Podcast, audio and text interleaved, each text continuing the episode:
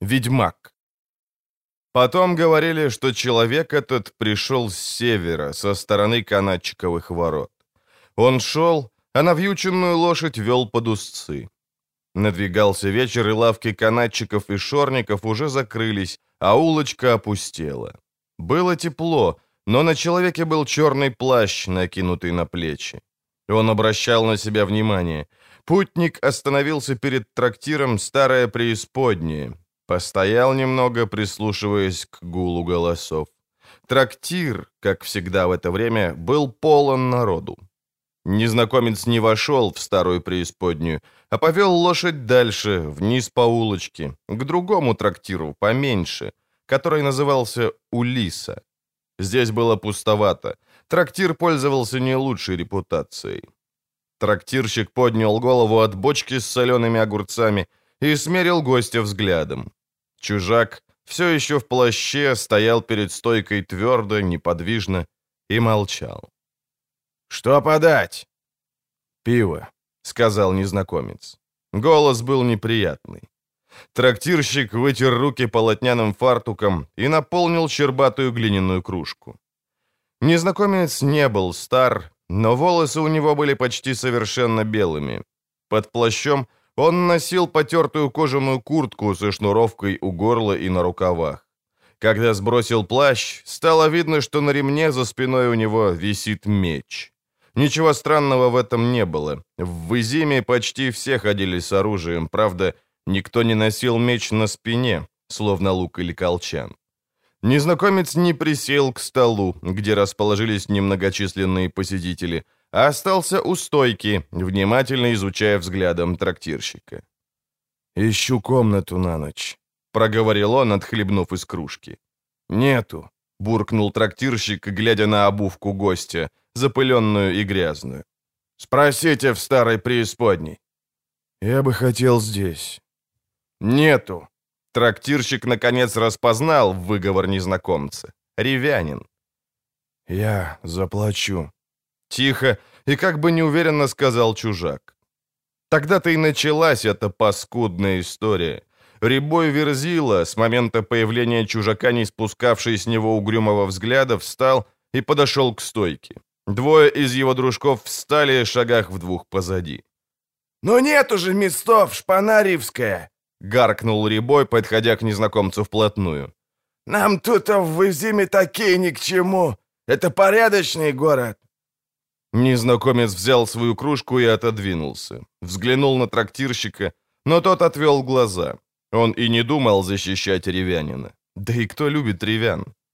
«Что не ревянин, то ворюга», — продолжал Рябой, от которого несло пивом, чесноком и злобой. «Слышь, что говорю, недоносок? «Не слышь, что он, уши ты дерьмом забил», — промямлил один из тех, что стояли позади. Второй захохотал. «Плати и выматывайся!» — рявкнул Рябой. Только теперь незнакомец взглянул на него. «Пиво допью». «Мы тебе подмогнем», — прошипел Дылда. Он выбил у ревянина кружку и, одновременно схватив одной рукой за плечо, впился пальцами другой в ремень, пересекающий наискось грудь чужака. Один из стоявших позади размахнулся, чтобы ударить. Чужак развернулся на месте, выбив Рябова из равновесия. Меч свистнул в ножнах и коротко блеснул в свете каганцов.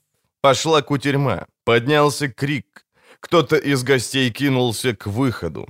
С грохотом упал стол, глухо шмякнулась об пол глиняная посуда.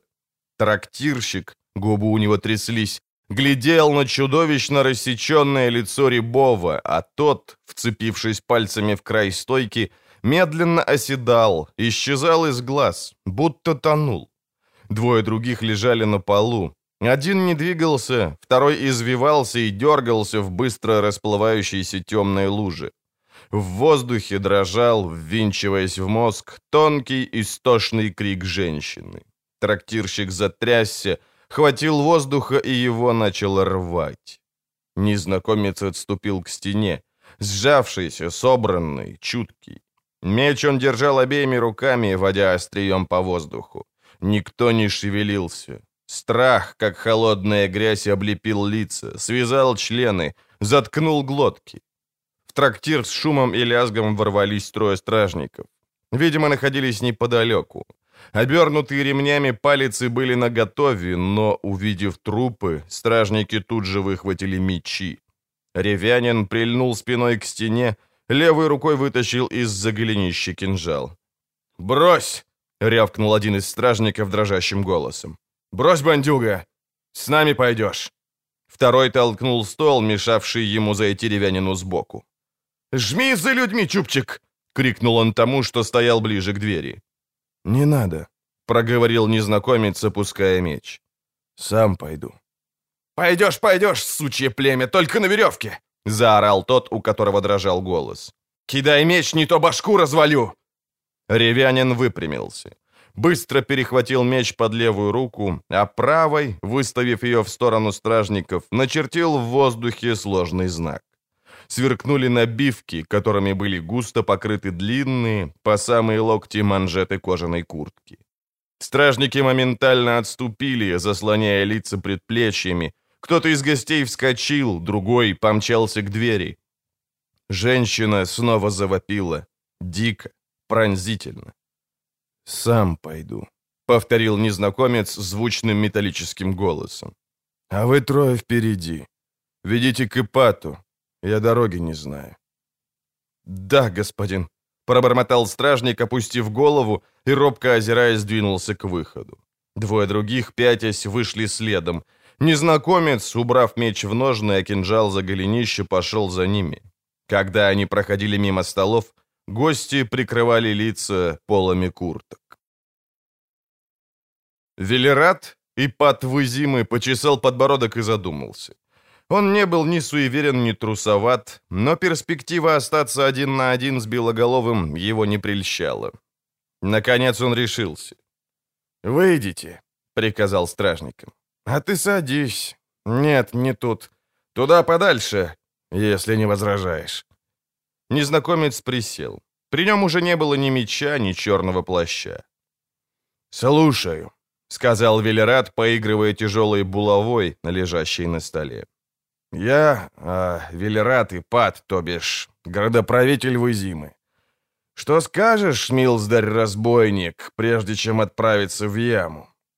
Трое убитых, попытка навести порчу.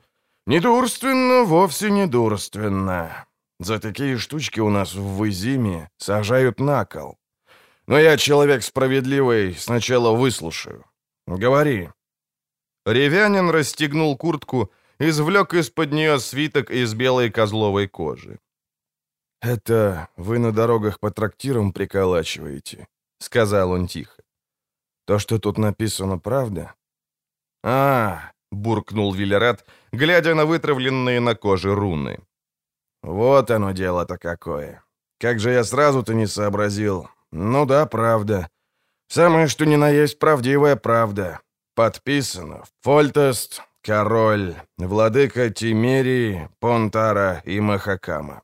Ну, а коли подписано, стало быть, правда. Но руны рунами, а закон законом. Людей убивать не позволю. Усек?» Ревянин кивнул, понял, мол. Велерат гневно засопел.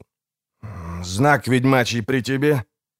Незнакомец снова полез за полу куртки, вытащил круглый медальон на серебряной цепочке. На медальоне была изображена ощерившаяся волчья морда. «Как звать-то? Мне вообще-то все равно как. Спрашиваю не из любопытства, а для облегчения беседы».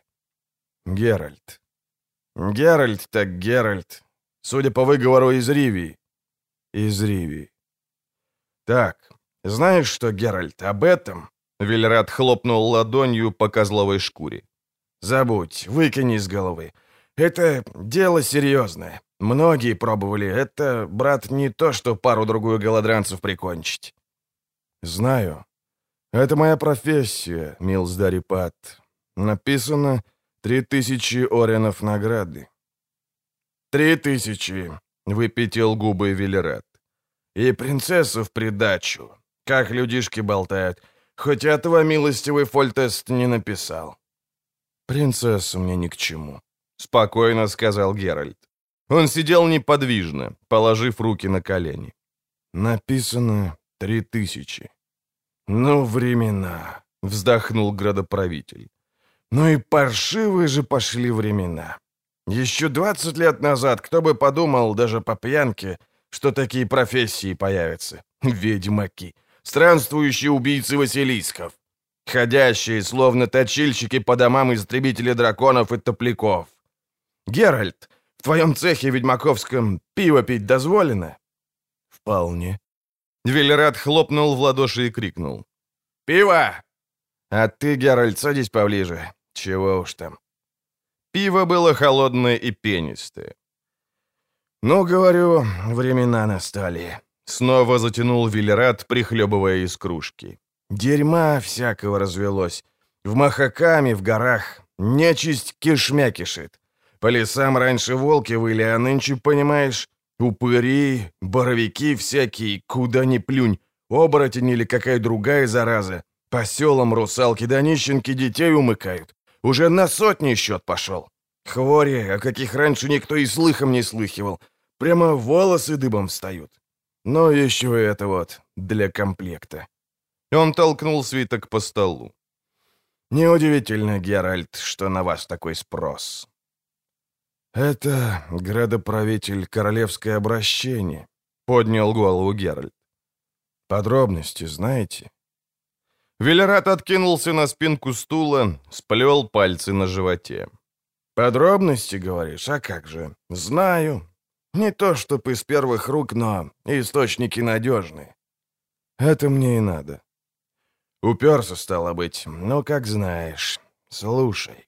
Велерат отхлебнул пиво, понизил голос. «Наш милостивый Фольтест, когда еще в принцах ходил при старом Меделе, показал, на что способен, а способен-то он был на многое. Мы надеялись, что со временем это пройдет, а нет. Вскоре после коронации, тут же после смерти прежнего-то короля, Фольтест превзошел самого себя. У всех у нас челюсти отвалились. Короче, заделал дитятка своей сестрице Адди. Адда была моложе его. Они всегда держались вместе, но никто ничего не подозревал, ну, разве что королева. В общем, глядь, а Адда уже вот с таким брюхом, а Фольтес начинает заводить разговоры о свадьбе. С сестрой, понял, Геральт? Положение-то сложилось хуже некуда. А тут аккурат Визимир из Новиграда задумал выдать за Фольтеста свою дальку. Прислал сватов, а нам, понимаешь, хоть держи королька-то нашего за ноги за руки, потому как он вознамерился гнать сватов за шеи. Ну, обошлось, и слава богам. Иначе-то оскорбленный Визимир кишки из нас повыпускал. Потом, не без помощи Адды, которая повлияла на братца, нам удалось отсоветовать сопляку без времени в женихи лезть. Ну а тут Адда возьми да роди. В положенное время, а как же. А теперь слушай. Потому как тут ты началось. Того, что выродилось, почти никто и не видел. Ну, там, одна повитуха выскочила в окно из башни и убилась насмерть. Другая спятила и до сих пор не отошла. Потому-то я и думаю, что ребеночек, дитятка королевская, не из красавцев выдался. Девчонка. Впрочем, э, она тут же померла. Никто, сдается мне, особо не спешил пуповину перевязывать. Адда на свое счастье родов не пережила. А потом, братец-ведьмак, Фольтест в очередной раз сглупил. Ублюдка-то надо было спалить или, может, закопать где-нибудь на пустыре, а не хоронить в саркофаге да упрятывать в подземельях дворца. «Что теперь рассуждать?» — поднял голову Геральт. «Поздно. Во всяком случае, надо было вызвать кого-нибудь из посвященных». «Это ты о мошенниках со звездочками на колпаках? А как же, их сюда с десяток слетелось. Но уже после того, как стало ясно, что в том склепе лежит. И по ночам из него вылазит. А вылазить-то начало не сразу, а... Нет. Семь лет после похорон мы жили спокойно. А тут однажды ночью, аккурат было полнолуние, во дворце виск, крик, переполох. Да что долго рассусоливать, сам знаешь, оповещение королевское читал. Дитятка подросло, и неплохо. Да и зубки вымахали, о, Одним словом, упыриха. Эх, жаль, ты трупов не видел, как и я. Иначе постарался бы зиму стороной обойти. Геральт молчал. «И тогда», — продолжал Велерат, — «Фольтест скликал к нам целую орду всяческих колдунов. Орали они друг на дружку, чуть не побились своими посохами, которые, видно, носят, чтоб собак отгонять, ежели кто науськает. Наускивают-то, я думаю, регулярно.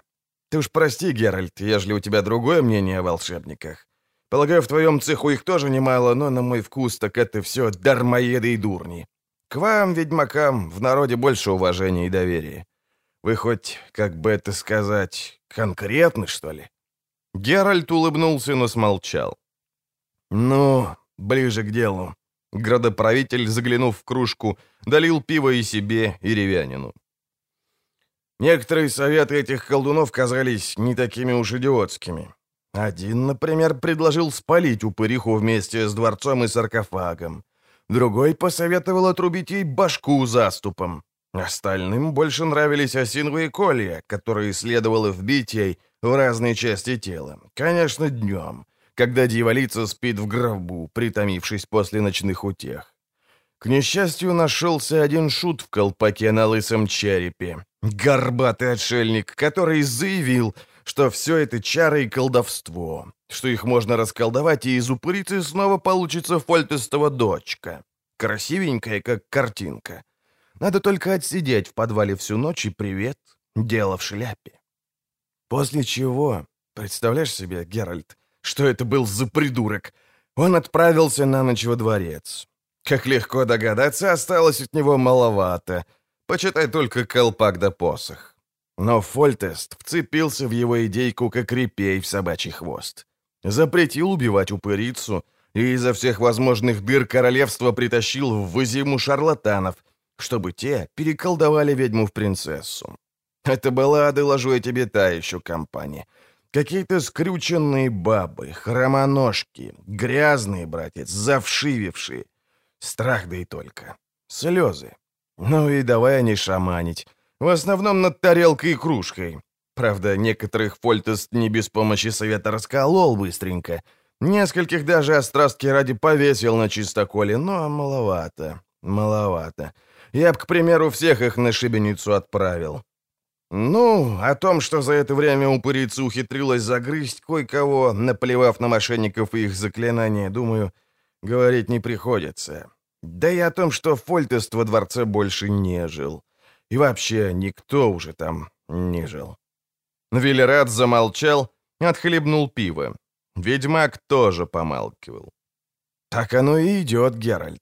Шесть лет уже потому как оно уродилось э, лет 14 назад. Были у нас за это время и заботы иного характера. Подрались мы с Визимиром из Новиграда, но по вполне достойным, понятным причинам, поскольку речь шла о передвижке пограничных столбов, а не о каких-то там доченьках или родственных узах. Фольтест, кстати, уже начинает снова поговаривать о женитьбе и разглядывать присылаемые соседскими дворами портреты, который раньше прямым ходом отправлял в отхожее место. Но время от времени на него обратно находит, он принимается рассылать гонцов на поиски новых колдунов. Ну и награду положил три тысячи, из-за чего сбежалось несколько сумасбродов, странствующих рыцарей там, даже один свинопас, известный все круги недоумок, да будет земля ему пухом. А упырицы хоть бы хны. Время от времени загрызет кого. Привыкнуть можно. А тех героев, что пытаются ее расколдовать, хоть та польза, что бестия нажрется, не отходя от саркофага, и не околачивается за пределами дворцовых служб.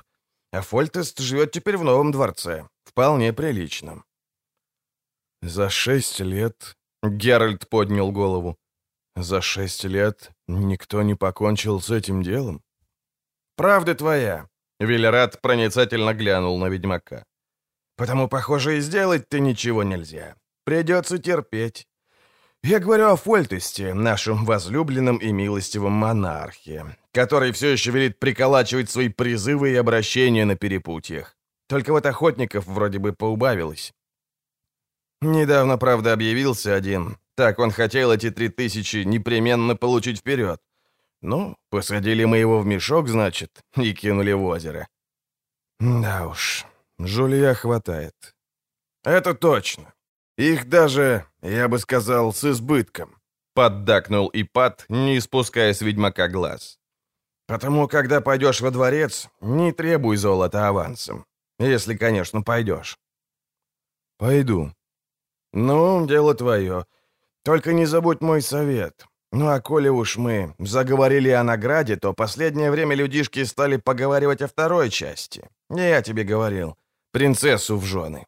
Не знаю, кто это придумал, но ежели упырица выглядит так, как рассказывают, то шуточка получается невеселая. И все ж таки не было недостатка в дурнях, которые во весь опор помчались во дворец, как только разошлась весть, что появилась оказия затесаться в королевскую родню. Конкретно два сапожниковых подмастерья. Слушай, почему сапожники такие идиоты, Геральт? Не знаю. А ведьмаки, Милсдер-градоправитель, пытались?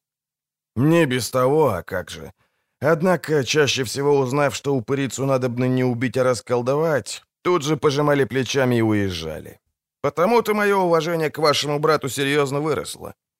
Ну а потом приехал один, тебя помоложе, имени не упомнил, если он вообще его называл. Этот пробовал. Ну и? Зубастая принцесса растянула его кишочки на расстоянии полета стрелы. Геральт покачал головой. «Это все?» «Был еще один». Велерат помолчал. Ведьмак не торопил. «Да», — сказал, наконец, градоправитель. «Был. Сначала, когда Фольтест пригрозил ему шибеницей, ежели тот прибьет или покалечит упырицу, он только рассмеялся и стал собирать манатки, а потом...» Виллерат снова снизил голос почти до шепота. «Потом принял заказ. Понимаешь, Геральт, у нас в Изиме есть пара толковых людей, притом и на высоких должностях, которым вся эта фигня осточертела. Слух прошел, будто эти люди втихую убедили ведьмака не тратить времени на всякие там фигли-мигли и чары. Сходу прибить упырицу, а королю сказать, что, мол, чары не подействовали, что где доченька с лестницы свалилась. Несчастный случай на производстве. Король, известное дело, разозлится, но кончится все тем, что он не заплатит ни Орина из обещанной награды. Шельма-ведьмак в ответ, дескать, задарма сами на чудовищ ходите. Ну, что было делать? Скинулись мы, поторговались, только ничего из этого не вышло. Геральт поднял брови. «Ничего, говорю», — сказал Велерат.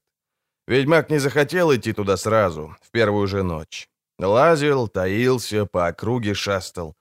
Наконец, говорят, увидел упырицу, вероятно, в деле, потому что бестия не вылезает из гроба только ради того, чтобы косточки поразмять. Ну, увидел он ее и в ту же ночь слинял, не попрощавшись. Геральт скривил губы, изобразив некое подобие улыбки. «У толковых людей», — начал он, — «вероятно, целы те деньги. Ведьмаки вперед не берут». «Ну да», — проговорил Велерат, — «вероятно, целы». «И сколько там, по слухам?» «Кто говорит восемьсот?» — ухмыльнулся Велерат. Геральт покрутил головой. «А кто?» — буркнул градоправитель. «Тысяча». «Не густо, если учесть, что сплетни, как правило, завышают. Кстати, король-то дает три тысячи». «Ага, и невесту в придачу», — съехидничал Велерат. «Да и о чем мы толкуем? Известное дело, не получишь ты тех трех тысяч». «Это почему же?»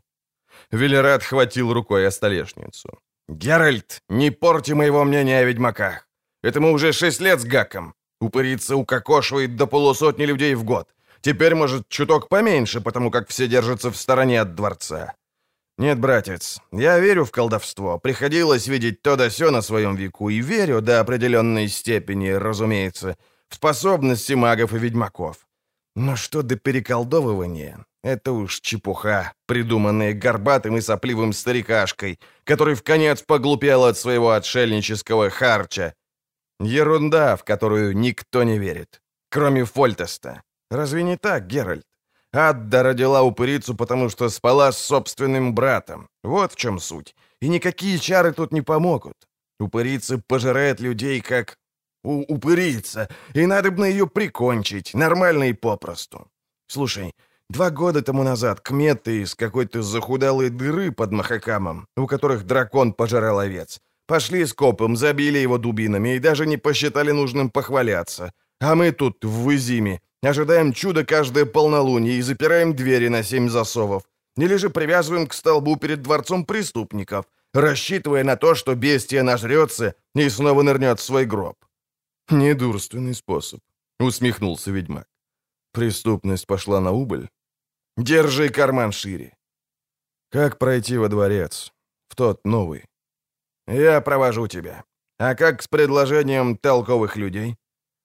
«Ипат», — сказал Геральт. «Куда спешить? Ведь несчастный случай на работе может произойти действительно, независимо от моего желания. Тогда толковым людям придется подумать, как спасти меня от королевского гнева и подготовить те 1500 оринов, о которых болтают людишки. Речь шла о тысяче. «Э нет, милздарь Велерат», — решительно сказал ведьмак. Тот, кому вы предлагали тысячу, сбежал, стоило ему взглянуть на упырицу, и даже не торговался. Стало быть, риск гораздо выше, чем на тысячу. Ну, конечно, в отличие от него, я предварительно попрощаюсь. Велерат почесал затылок. «Геральт, тысячу двести». «Нет, работа не из легких. Король дает три, а должен сказать, что расколдовать порой бывает легче, чем убить. В конце концов, кто-нибудь из моих предшественников убил бы упырицу, если бы это было так просто. Вы думаете, они дали себе загрызть только потому, что боялись короля? Ну, лады, братец. Вильрад грустно покачал головой. По рукам. Только чтоб королю не гугу о возможном несчастном случае на производстве. От всей души советую. Фольтест был щупл, отличался красивым, слишком уж красивым лицом. Ему еще не стукнуло сорока, как решил ведьмак. Он сидел на резном черного дерева карле, протянув ноги к камину, у которого грелись две собаки. Рядом на сундуке сидел пожилой, могучего сложения бородатый мужчина. За спиной у короля стоял другой, богато одетый, с гордым выражением на лице. Вельможа. «Ведьмак из Ривии», — нарушил король недолгую тишину, наступившую после вступительных слов Велерада. «Да, государь», — наклонил голову Геральт. «Отчего у тебя так голова посидела? От волшебства? Ты вроде бы не стар. Ну ладно, ладно, шучу. Опыт, надеюсь, у тебя какой-никакой есть?» «Да, государь». «Рад бы послушать». «Вы же знаете, государь», — склонился Геральт еще ниже, «что наш кодекс запрещает нам рассказывать о том, что мы делаем». «Удобный кодекс, господин ведьмак, весьма удобный. Ну а если, к примеру, без подробностей? С лесовиками дело имел?» «Да». «С вампирами, лешими?» «Да». Фольтест замялся. «С упырями?» «Да». Геральт поднял голову, взглянул королю в глаза. Фольтест смутился. Вроде бы. «Вильрат». «Слушаю, государь». «Ты ввел его в курс?» «Да, государь, он утверждает, что принцессу можно расколдовать». «Это-то я давно знаю. А каким образом, уважаемый господин ведьмак?» «Ах, да, запамятовал кодекс. Ну, хорошо. Только одно небольшое замечание. Захаживали тут ко мне несколько ведьмаков. Велерат, ты ему говорил? Хорошо. Поэтому мне ведомо, что ваша специальность в основном предусматривает э, умерщвление, а не снятие порчи. Запомни об этом и думать не смей. Если у моей дочери хоть волос с головы упадет, ты свою на плаху положишь. Это все. Острид, и вы, государь Сегелен, останьтесь. Сообщите ему все, что он пожелает. Они всегда много спрашивают, ведьмаки.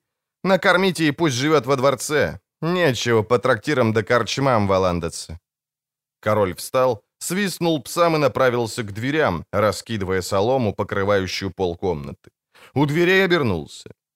«Если получится, ведьмак, награда твоя. Возможно, еще кое-что подброшу, если выкажешь себя хорошо. Конечно, в болтовне относительно женитьбы на принцессе нет ни на грош правды. Надеюсь, ты не думаешь, что я выдам дочь за первого попавшегося проходимца?» «Нет, государь, не думаю». «Ну и славно.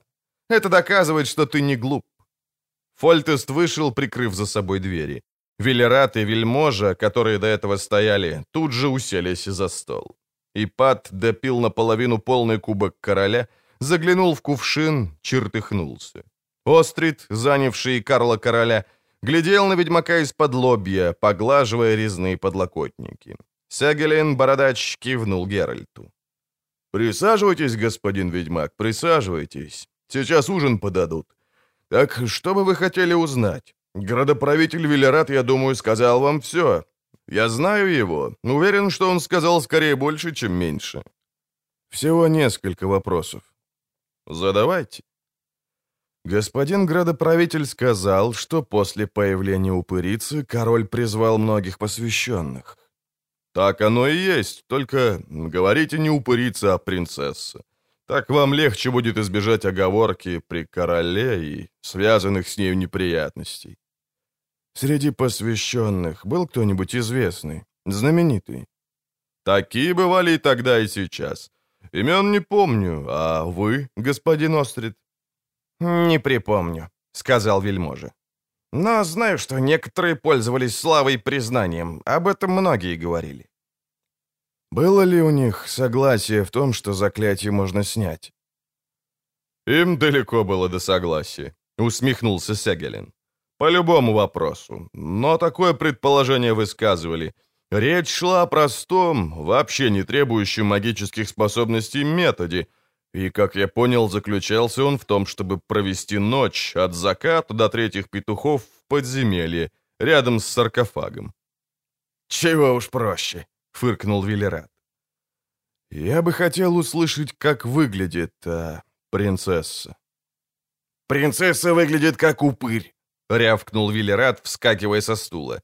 «Как самый, что ни на есть упыристый упырь, о котором мне только доводилось слышать. В ее высочестве королевской доченьки, проклятом ублюдочном ублюдке, четыре локти роста. Она похожа на бочонок из-под пива, а пасть у нее от уха до уха, полная зубов, острых, как кинжалы. У нее кроваво-красные зенки и рыжие патлы. Лапищи с когтями, как у рыси, свисают до самой земли. Удивительно, как мы еще не начали посылать ее миниатюры дружественным дворам.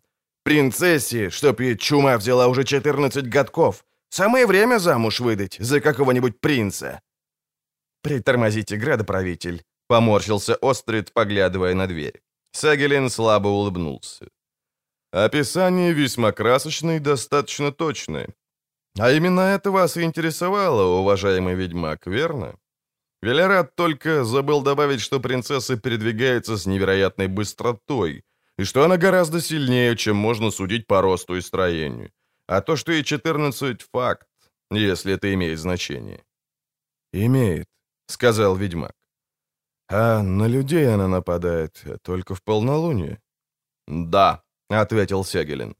«Если это случается за стенами старого дворца. Во дворце же люди погибали независимо от фазы луны. Но из дворца она выходит только по полнолунию, да и то не всегда». «Был ли хоть один случай нападения днем?» «Нет, днем нет». «Она всегда пожирает жертвы?» Вильярат смачно сплюнул на солому. «А чтоб тебя, Геральт! Сейчас же вечерять будем! Тфу на тебя! Пожирает, обгладывает, оставляет по-разному, в зависимости, видать, от настроения. У одного только голову отгрызла, нескольких выпотрошила, а других обгрызла начисто, можно сказать, наголо. Мать ее!» «Осторожней, Вильярат!» — прошипел Острид. Об упырице что хочешь, но Адду не оскорбляй, потому как при короле ты и сам не отважишься». «А выжил ли кто-нибудь из тех, на кого она напала?» — спросил ведьмак, казалось, не обратив внимания на вспышку вельможи. Сагелин и Острид переглянулись. «Да», — сказал Бородач. «В самом деле, лет шесть назад она набросилась на двух солдат, стоявших на страже у склепа. Одному удалось сбежать». «И позже», — вставил Велерат. «Мельник, на которого она напала за городом, помните?» В комнатку над Кардегардией, где поместили ведьмака, Мельника привели на другой день поздним вечером. Привел его солдат в плаще с капюшоном. Особых результатов беседа не дала. Мельник был напуган, бормотал и заикался. Гораздо больше ведьмаку сказали его шрамы. У упырицы были внушающие уважение челюсти и действительно очень острые зубы, в том числе непомерно длинные верхние клыки, четыре, по два с каждой стороны. Когти, пожалуй, острее рысиных, хоть и не такие крючковатые. Впрочем, только поэтому мельнику и удалось вырваться. Покончив с осмотром, Геральт кивком отпустил мельника и солдата. Солдат вытолкал парня за дверь и скинул капюшон. Это был Фольтест, собственной персоной. «Не вставай», — сказал король. «Визит неофициальный. Ты доволен допросом? Я слышал, ты с утра побывал во дворце». «Да, государь». «Когда приступишь к делу?» «До полнолуния четыре дня. После него». «Хочешь сначала взглянуть на нее?» «Нет нужды. Но насытившаяся принцесса будет не так подвижна». «Упыриться, мэтр, упыриться. Брось дипломатничать. Принцессой-то она только еще будет. Впрочем, именно об этом я хотел с тобой поговорить. Отвечай неофициально, кратко и толково. Будет или не будет. Только не прикрывайся своими кодексами». Геральт потер лоб. «Я подтверждаю, государь, что чары можно снять. И если не ошибаюсь, действительно проведя ночь во дворце. Если третьи петухи застанут упырицу вне гробницы, то снимут колдовство. Обычно именно так и поступают с упырями. Так просто? И вовсе не так просто, государь. Во-первых, эту ночь надо пережить. Во-вторых, возможно отклонение от нормы. Например, не одну ночь, а три. Одну за другой. Бывают также случаи, ну, безнадежны. Так, Фольтеста передернула. Только и слышу, убить чудище, потому что это случай неизлечимый. Я уверен, мэтр, что с тобой уже потолковали, а? Дескать, заруби людоедку без церемоний, сразу же. А королю скажи, мол, иначе не получилось. Не заплатит король, заплатим мы. Очень удобно и дешево. Король велит отрубить голову или повесить ведьмака, а золото останется в кармане. А что, король обязательно прикажет обезглавить ведьмака? Поморщился Геральт. Фольтест долго глядел Ревянину в глаза. Наконец сказал. «Король не знает, но учитывать такую возможность ведьмак все-таки должен». Теперь замолчал Геральт. «Я намерен сделать все, что в моих силах», — сказал он наконец. «Но если дело пойдет скверно, я буду защищаться. Вы, государь, тоже должны учитывать такую возможность». Фольтест встал. «Ты меня не понял. Не о том речь. Совершенно ясно, что ты ее убьешь, если станет горячо, нравится мне это или нет. Иначе она убьет тебя, наверняка и бесповоротно. Я не разглашаю этого, но не покарал бы того, кто убьет ее в порядке самообороны. Но я не допущу, чтобы ее убили, не попытавшись спасти. Уже пробовали поджигать старый дворец. В нее стреляли из луков, копали ямы, ставили силки и капканы, пока нескольких умников я не вздернул. Но, повторяю, не о том речь. Слушай, Мэттер». «Слушаю». «Если я правильно понял, после третьих петухов упырицы не будет. А кто будет?» «Если все пойдет как надо, будет 14-летняя девочка». «Красноглазая? С зубищами, как у крокодила?» «Нормальная девчонка, но только...» «Ну?» «Физически». «Час от часу не легче. А психически? Каждый день на завтрак ведро крови? Девичье бедрышко?» «Нет. Психически трудно сказать. Думаю, на уровне, ну, трех-четырехгодовалого ребенка. Ей понадобится заботливый уход. Довольно долго». «Это ясно. Мэтр...» «Слушаю». «А это может повториться позже?» Ведьмак молчал. «Так», — сказал король, — «стало быть, может. И что тогда?» «Если после долгого, затянувшегося на несколько дней беспамятства она умрет, надо будет сжечь тело, и как можно скорее». Фольтест нахмурился. «Однако не думаю», — добавил Геральт, — «чтобы до этого дошло.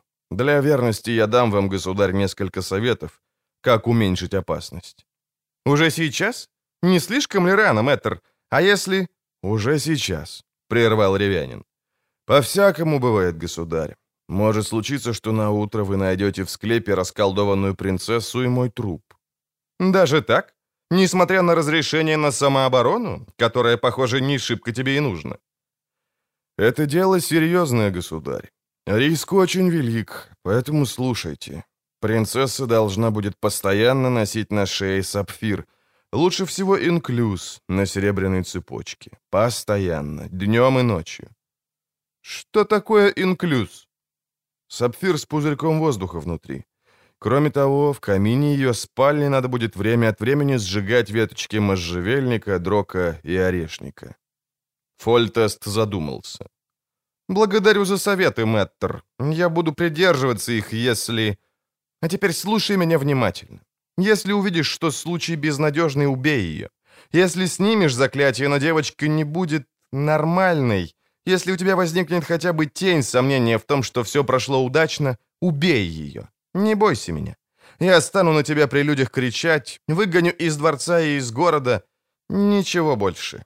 Награды, разумеется, не дам. Ну, может, что-нибудь выторгуешь, сам знаешь у кого». Они помолчали. «Геральт». Фольтест впервые назвал ведьмака по имени. «Слушаю. Сколько правды в слухах, будто ребенок родился таким только потому, что Адда была моей сестрой?» «Немного. Порчу надо навести. Чары не возникают из ничего. Но, думаю, ваша связь с сестрой послужила поводом к тому, что кто-то бросил заклинание, а значит, и причиной такого результата». «Так я и думал. Так говорили некоторые из посвященных, правда, не все. Геральт, откуда это все берется? Чары, магия?» «Не знаю, государь. Посвященные пытаются отыскать причины таких явлений. Нам же, ведьмакам, достаточно знать, что их можно вызвать сосредоточием воли и знать, как с ними бороться. Убивая? Как правило. Впрочем, чаще всего за это нам и платят. Мало кто требует снять порчу. В основном люди просто хотят уберечься от опасности. Если же у чудища на совести еще и трупы, то присовокупляется стремление отомстить за содеянное. Король встал, прошелся по комнате, остановился перед висевшим на стене мечом ведьмака. «Этим?» — спросил он, не глядя на Геральта. «Нет, этот против людей». «Наслышан. Знаешь что, Геральт, я пойду с тобой в склеп». «Исключено». Фольтест повернулся, глаза сверкнули. Тебе известно, колдун, что я никогда ее не видел? Ни разу. Ни при рождении, ни позже. Боялся. Могу уже никогда ее не увидеть, верно? Имею я право хотя бы видеть, как ты будешь ее убивать?» «Повторяю, исключено. Это верная смерть. И для меня тоже. Стоит мне ослабить внимание, волю... Нет, государь». Фольтест отвернулся и направился к двери. Геральту показалось, что он уйдет, не произнеся ни слова, без прощального жеста. Но король остановился и взглянул на него. «Ты вызываешь доверие», — сказал он. «Хоть я и знаю, что ты за фрукт. Мне рассказали, что произошло в трактире. Уверен, ты прибил этих головорезов исключительно ради рекламы, чтобы всколыхнуть людей и потрясти меня. Я уверен, ты мог столковаться с ними и не убивая. Боюсь, мне никогда не узнать, идешь ли ты спасать мою дочь или же убить ее. Но соглашаюсь на это. Вынужден согласиться. Знаешь почему?» Геральт не ответил. «Потому что», — сказал король, — «думаю, что она страдает. Правда?» Ведьмак проницательно посмотрел на короля. Не подтвердил, не сделал ни малейшего жеста, но Фольтест знал. Знал ответ. Геральт в последний раз заглянул в окно дворца. Быстро темнело. За озером помигивали туманные огоньки Вызимы. Вокруг дворца раскинулся пустырь. Полоса ничейной земли, которой город за шесть лет отгородился от опасного места, не оставив ничего, кроме развалин, прогнивших балок и остатков щербатого чистокола, которые разбирать и переносить, видимо, не окупалось. Дальше всего на другой край города перенес свою резиденцию сам король. Пузатая башня нового дворца чернела вдали, на фоне темно-синего неба. Ведьмак вернулся к запаленному столу, на котором в одной из пустых, разграбленных комнат готовился. Не спеша, спокойно, обстоятельно. Времени, как он знал, было достаточно. До полуночи упырица из склепа не вылезет. Перед ним на столе стоял небольшой окованный сундучок. Геральт открыл его. Там, тесно в выложенных сухой травой отделениях, стояли флакончики из темного стекла. Ведьмак вынул три. Поднял с пола продолговатый сверток, плотно укутанный овечьими шкурами и обвязанный ремнем. Развернул, достал из черных блестящих ножен, покрытых рядами рунических знаков и символов, меч с изукрашенной рукоятью. Острие заиграло идеальным зеркальным блеском. Лезвие было из чистого серебра. Геральт прошептал формулу, медленно выпил содержимое двух флакончиков, после каждого глотка опуская левую руку на оголовье меча. Потом, плотно закутавшись в черный плащ, сел. На пол. В комнате не было ни одного стула, как, впрочем, и во всем дворце. Он сидел неподвижно, прикрыв глаза. Дыхание, поначалу ровное, вдруг ускорилось, стало хриплым, беспокойным, а потом полностью остановилось. Снадобье, с помощью которого ведьмак подчинил себе все органы тела, в основном состояло из чемерицы, дурмана, боярышника и молочая. Остальные компоненты не имели названия ни на одном человеческом языке. Не будь Геральт приучен к таким смесям с детства, это был бы смертельный яд. Ведьмак резко повернул голову. Слух, обострившийся теперь сверх всякой меры, легко вылущил из тишины шелест шагов по заросшему крапивой двору. Это не могла быть упырица. Еще слишком светло. Геральт завел меч за спину, спрятал сундучок в угольях разрушенного камина и тихо, словно летучая мышь, сбежал по лестнице. На дворе было еще достаточно света, чтобы приближающийся человек мог увидеть лицо ведьмака. Человек, это был Острид, резко попятился. Невольная гримаса ужаса и отвращения исказила его лицо. Ведьмак криво усмехнулся. Он знал, как выглядит. После мешанины из красавки, аконита и очанки лицо становится белее мела, а зрачки заполняют всю радужницу. Зато микстура позволяет видеть в глубочайшей тьме, а Геральту именно это и было нужно. Острид быстро взял себя в руки. «Ты выглядишь так, словно уже стал трупом колдун», — сказал он. «Не иначе со страха. Не бойся. Я принес тебе жизнь». Ведьмак не ответил. «Не слышишь, что я сказал, ривский знахарь? Ты спасен и богат». Подбросив на руке солидный мешок, Острид кинул его под ноги Геральту. «Тысяча оренов. Бери, садись на коня и выматывай отсюда». Ревянин молчал. «Чего вылупился?» — повысил голос Острид. «И не задерживай меня. Я не намерен торчать здесь до полуночи. Не понимаешь? Я не желаю, чтобы ты снимал заклятие. Нет, не думай, будто угадал. Я не в сговоре ни с Велерадом, ни с Сегелином. Просто не желаю, чтобы ты ее убивал. Ты должен уехать и оставить все как есть». Ведьмак не шелохнулся. Он не хотел, чтобы вельможа понял, насколько сейчас обострились и ускорились его движения и реакции. Темнело быстро. Это было только на руку Геральту, ведь даже полумрак сумерек был слишком ярок для его расширившихся зрачков. «А, собственно, почему все должно оставаться по-старому?» — спросил он, стараясь помедленнее выговаривать слова. «А вот это...» — Острид гордо поднял голову. «Не твоего ума дело. А если я уже знаю? Интересно. Легче будет скинуть фоль тестостерона, если упырица доймет людей еще больше. Если королевские фокусы в конец осточертеют и вельможам, и народу, верно? Я ехал к вам через Реданию и Новиград. Там на каждом углу толкуют о том, что кое-кто в Вызиме посматривает на короля Визимира как на избавителя от истинного монарха. Но меня, господин Острид, не интересует ни политика, ни наследование тронов, ни дворцовые перевороты. Я здесь для того, чтобы выполнить работу. Вы никогда не слышали о чувстве долга и элементарной порядочности, о профессиональной этике? «Не забывай, с кем говоришь, бродяга!» — яростно крикнул Острид, сжимая рукоять меча. «Я не привык спорить с кем попало. Этика, кодексы, мораль? И кто это говорит? Разбойник, который, не успев прибыть, уже прикончил троих. Кто бил поклоны Фольтесту, а за его спиной торговался с Виллерадом, словно наемный убийца? И ты еще осмеливаешься задирать голову, холоп? Прикидываться посвященным? Магом? Чародеем? Ты паршивый ведьмак! Вон отсюда, пока я тебе череп не раскроил!» Ведьмак даже не дрогнул. «Лучше б вам самому уйти, Острид», — сказал он. «Темнеет». Острид попятился, мгновенно выхватил меч. «Ты сам этого хотел, колдун! Убью! Не помогут тебе твои штучки! При мне черепаший камень!»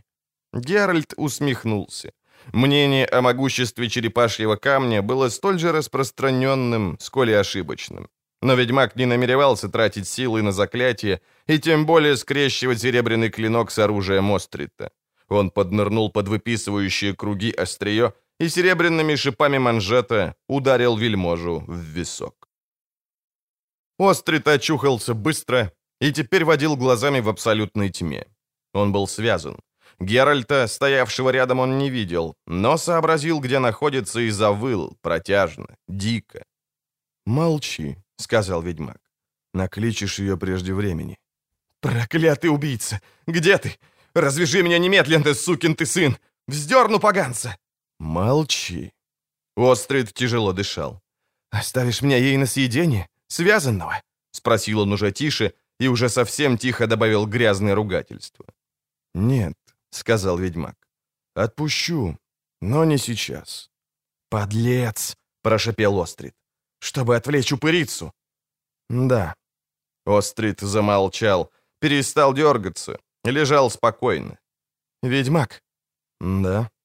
А ведь я действительно хотел свалить Фольтеста. И не я один.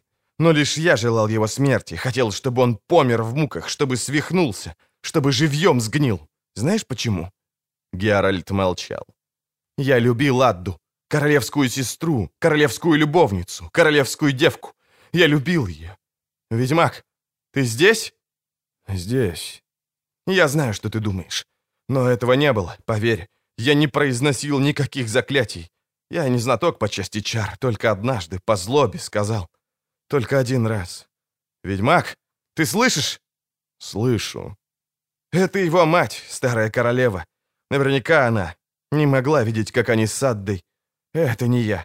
Я только однажды, понимаешь, пытался уговорить ее, а Адда... Ведьмак, на меня нашло, и я сказал... Ведьмак, так это я? Я?» «Это уже не имеет значения. Ведьмак, Полночь близко?» «Близко. Выпусти меня раньше. Дай мне больше времени». «Нет». Острид не услышал скрежета отодвигаемой покровной плиты саркофага, но ведьмак услышал. Он наклонился и кинжалом рассек ремни, связывавшие вельможу. Острид не стал дожидаться каких-либо слов, вскочил, неловко заковылял, одеревеневший, побежал. Глаза уже привыкли к темноте, и он увидел дорогу, ведущую из главной залы к выходу. Из пола с грохотом вылетела плита, закрывавшая вход в склеп. Геральт, предусмотрительно укрывшийся за балюстрадой лестницы, увидел уродливую фигуру упырицы, ловко, быстро и безошибочно устремившейся за удаляющимся топотом башмаков Острита. Упырица не издавала ни звука. Чудовищный, душераздирающий, сумасшедший виск разорвал ночь. Потряс старые стены и не прекращался, то вздымаясь, то опадая и вибрируя. Ведьмак не мог точно оценить расстояние. Его обостренный слух ошибался, но он знал, что упырица добралась до Острита быстро. Слишком быстро. Он вышел на середину залы, встал у выхода из склепа. Отбросил плащ. Повел плечами, поправляя положение меча, натянул перчатки. У него еще было немного времени. Он знал, что упырица, хоть и нажравшаяся, так быстро труп не бросит.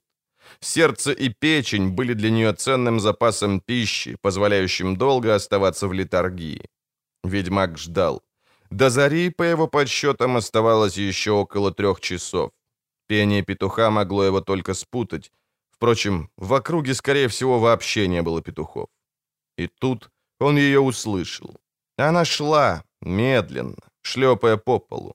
А потом он ее увидел.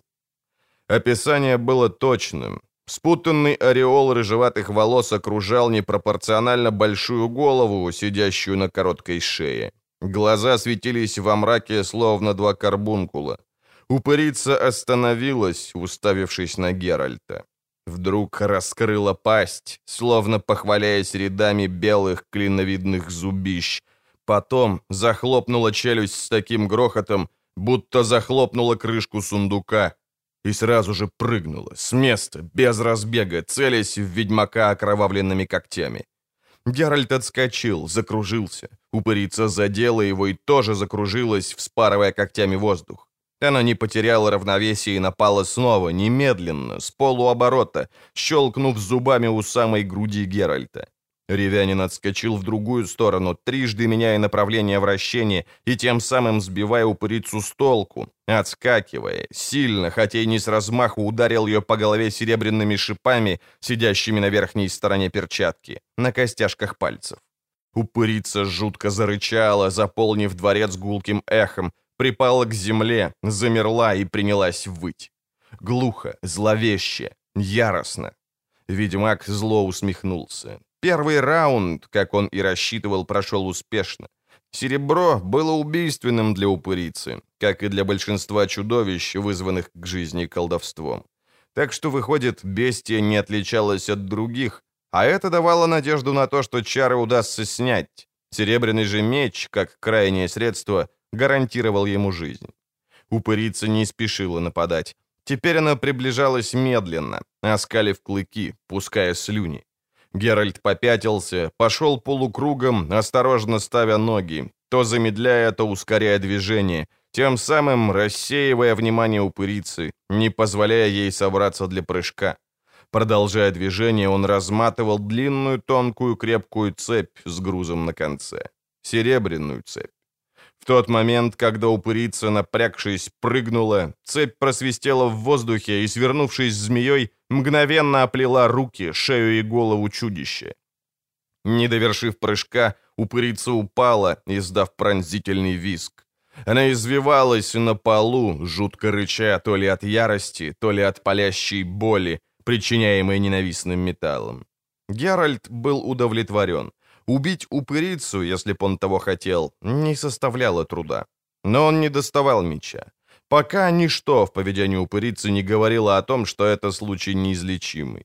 Геральт немного отступил и, не спуская глаз с извивающегося на полу тела, глубоко дышал, собираясь силами. Цепь лопнула. Серебряные звенья дождем прыснули во все стороны, звеня по камням. Ослепленная яростью упырица, воя кинулась в атаку. Геральт спокойно ждал и поднятой правой рукой чертил перед собой знак Аарт. Упырица отлетела на несколько шагов, словно ее ударили молотом, но удержалась на ногах, выставила когти, обнажила клыки. Ее волосы поднялись дыбом, зашевелились так, будто она шла против резкого ветра, с трудом, кашляя, шаг за шагом, медленно, но шла, все-таки шла.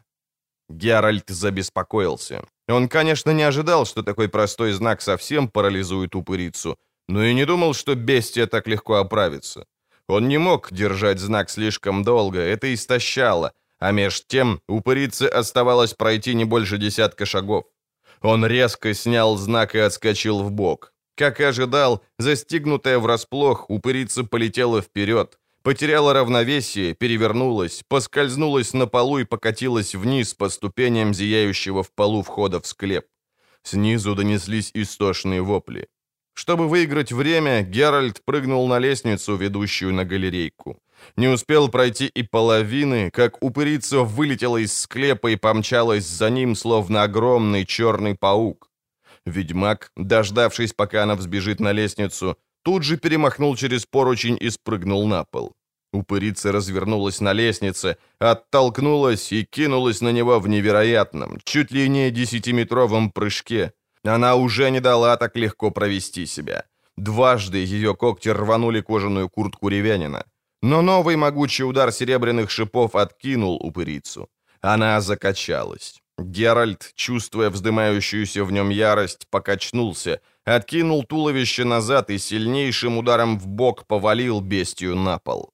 Рык, который она издала, был громче всех предыдущих. С потолка посыпалась штукатурка. Упырица вскочила, дрожа от неудержимой злобы и жажды убийства.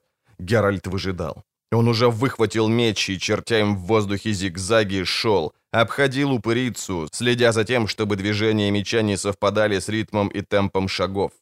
Упырица не отскочила. Она медленно приближалась, водя глазами вслед за блестящей полоской клинка. Геральт резко остановился, замер, поднял меч над головой. Упырица растерялась и тоже остановилась. Ведьмак, выписав острием двойной полукруг, сделал шаг в сторону упырицы. Потом еще один. А потом прыгнул, вертя меч над головой. Упырица съежилась, попятилась. Геральт был все ближе. Глаза его разгорелись зловещим огнем. Сквозь стиснутые зубы вырвался хриплый рев. Упырица снова отступила, отброшенная мощью сконцентрированной ненависти, злобы и силы, излучаемой нападающим на нее человеком, бьющей в нее волнами, врывающимися в мозг и внутренности. До боли пораженная неведомым ей прежде ощущением, она издала вибрирующий тонкий визг, закружилась на месте и в панике кинулась в мрачный лабиринт коридоров дворцовых подземелий. Геральт, сотрясаемый дрожью, остановился посреди залы. Один. «Сколько же понадобилось времени, — подумал он, — чтобы этот танец на краю пропасти, эта сумасшедшая, жуткая пляска привела к желаемому результату, позволила добиться психического слияния с противником, проникнуть в глубины сконцентрированной воли, переполнявшей упырицу. Воли злобной, болезненной, породившей эту уродину. Ведьмак вздрогнул, вспомнив тот момент, когда он поглотил этот заряд зла, чтобы словно зеркало отразить его и направить на чудовище. Никогда он еще не встречался с такой концентрацией ненависти и убийственного неистовства, даже у василисков, пользующихся самой дурной славой. Тем лучше, думал он, направляясь ко входу в склеп, огромной черной дырой, темнеющей в полу тем лучше. Сильнее был удар, полученный самой упырицей. Это дает чуть больше времени на дальнейшие действия, прежде чем бестия оправится от шока. Вряд ли он способен на еще одно такое усилие. Действие эликсиров слабеет, а до рассвета еще далеко. Нельзя допустить, чтобы упырица проникла в склеп до утренней зари, иначе весь труд пойдет на смарку.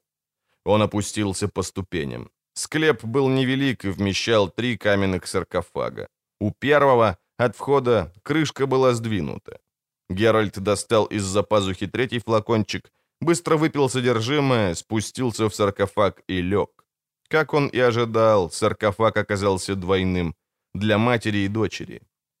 Крышку он задвинул только после того, как снова услышал сверху рев упырицы. Он лег навзничь рядом с мумифицированными останками Адды, на плите изнутри начертил знак «Ирген». Меч положил на грудь и поставил маленькие песочные часы, заполненные фосфорицирующим песком. Скрестил руки. Воплей упырицы он уже не слышал. Он вообще ничего уже не слышал. Четырехлистный вороний глаз и ласточкина трава набирали силу. Когда Геральт открыл глаза, песок в часах уже пересыпался до конца, а значит, спал он даже дольше, чем следовало. Он прислушался и ничего не услышал. Органы чувств уже работали нормально. Он взял меч в одну руку, другой провел по крышке саркофага, выговаривая формулу. Затем легко сдвинул плиту на несколько вершков. Тишина. Он отодвинул крышку еще больше, сел, держа оружие наготове, высунул голову. В склепе было темно, но ведьмак знал, что на дворе светает. Он высек огонь, зажег маленький каганец, поднял. На стенках склепа заплясали странные тени. Пусто. Он выбрался из саркофага занемевший, озябший. И тут увидел ее. Она лежала на спине рядом с гробницей, нагая, без чувств. Она не была красивой, худенькая, с маленькими остренькими грудками, грязная. Светло-рыжие волосы укрывали ее почти до пояса. Поставив каганец на плиту, он опустился рядом с девчонкой на колени, наклонился. Губы у нее были белые, на скуле большой кровопотек от его удара. Геральт снял перчатку, Отложил меч, бесцеремонно поднял ей пальцем верхнюю губу. Зубы были нормальные. Он хотел взять ее за руку, погруженную в спутанные волосы. И тут, не успев нащупать кисть, увидел раскрытые глаза. Слишком поздно. Она рванула его когтями по шее. Кровь хлестнула ей на лицо. Она взвыла, другой рукой целясь ему в глаза.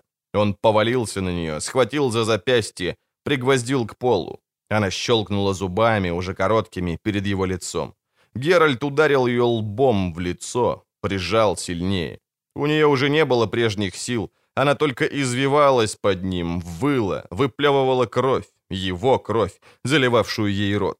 Нельзя было терять ни минуты.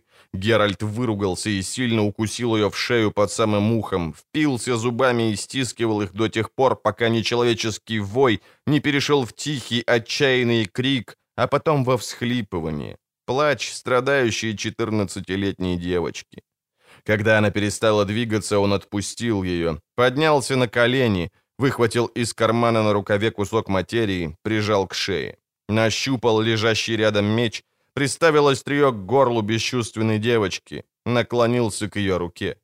Ногти были грязные, обломанные, окровавленные, но нормальные, совершенно нормальные. Ведьмак с трудом встал. Сквозь вход в склеп уже струилась липко-мокрая серость утра. Он направился к ступеням, но, покачнувшись, тяжело опустился на пол. Просачивающаяся сквозь намокшую материю кровь бежала по руке, стекала в рукав. Он расстегнул куртку, разорвал рубаху и принялся обматывать шею, зная, что времени осталось совсем мало, что он вот-вот потеряет сознание. Он успел и погрузился в небытие. В Вызиме за озером петух, распушив перья в холодном влажном воздухе, хрипло пропел в третий раз. Он увидел побеленные стены и потолок комнаты над Кардегардией. Пошевелил головой, кривясь от боли, застонал. Шея была перевязана плотно, солидно, профессионально. «Лежи, волшебник», — сказал Велерат. «Лежи, не шевелись». «Мой меч». «Да-да, самое главное, конечно, твой серебряный ведьмачий меч. Здесь он, не волнуйся. И меч, и сундучок, и три тысячи оринов. Да-да, молчи, это я, старый дуралей, а ты мудрый ведьмак. Фольтес не устает твердить это уже два дня. Два? Ага, два. Недурно она тебя разделала. Видно было все, что у тебя там внутри в шее-то. Ты потерял много крови. К счастью, мы помчались во дворец сразу после третьих петухов. В Изиме в ту ночь никто глаз не сомкнул. Уснуть было невозможно. Вы там зверски шумели. Тебя не утомляет моя болтовня?» «Принцесса. Принцесса как принцесса, худющая и какая-то бестолковая, все время плачет и мочится в постель. Но Фольтест говорит, что это изменится. Я думаю, не к худшему, а, Геральт?» Ведьмак прикрыл глаза. «Ну хорошо, хорошо. Ухожу». Велерат поднялся. «Отдыхай. Слушай, Геральт, Прежде чем я уйду, скажи, почему ты хотел ее загрызть? А, Геральт?» Ведьмак спал.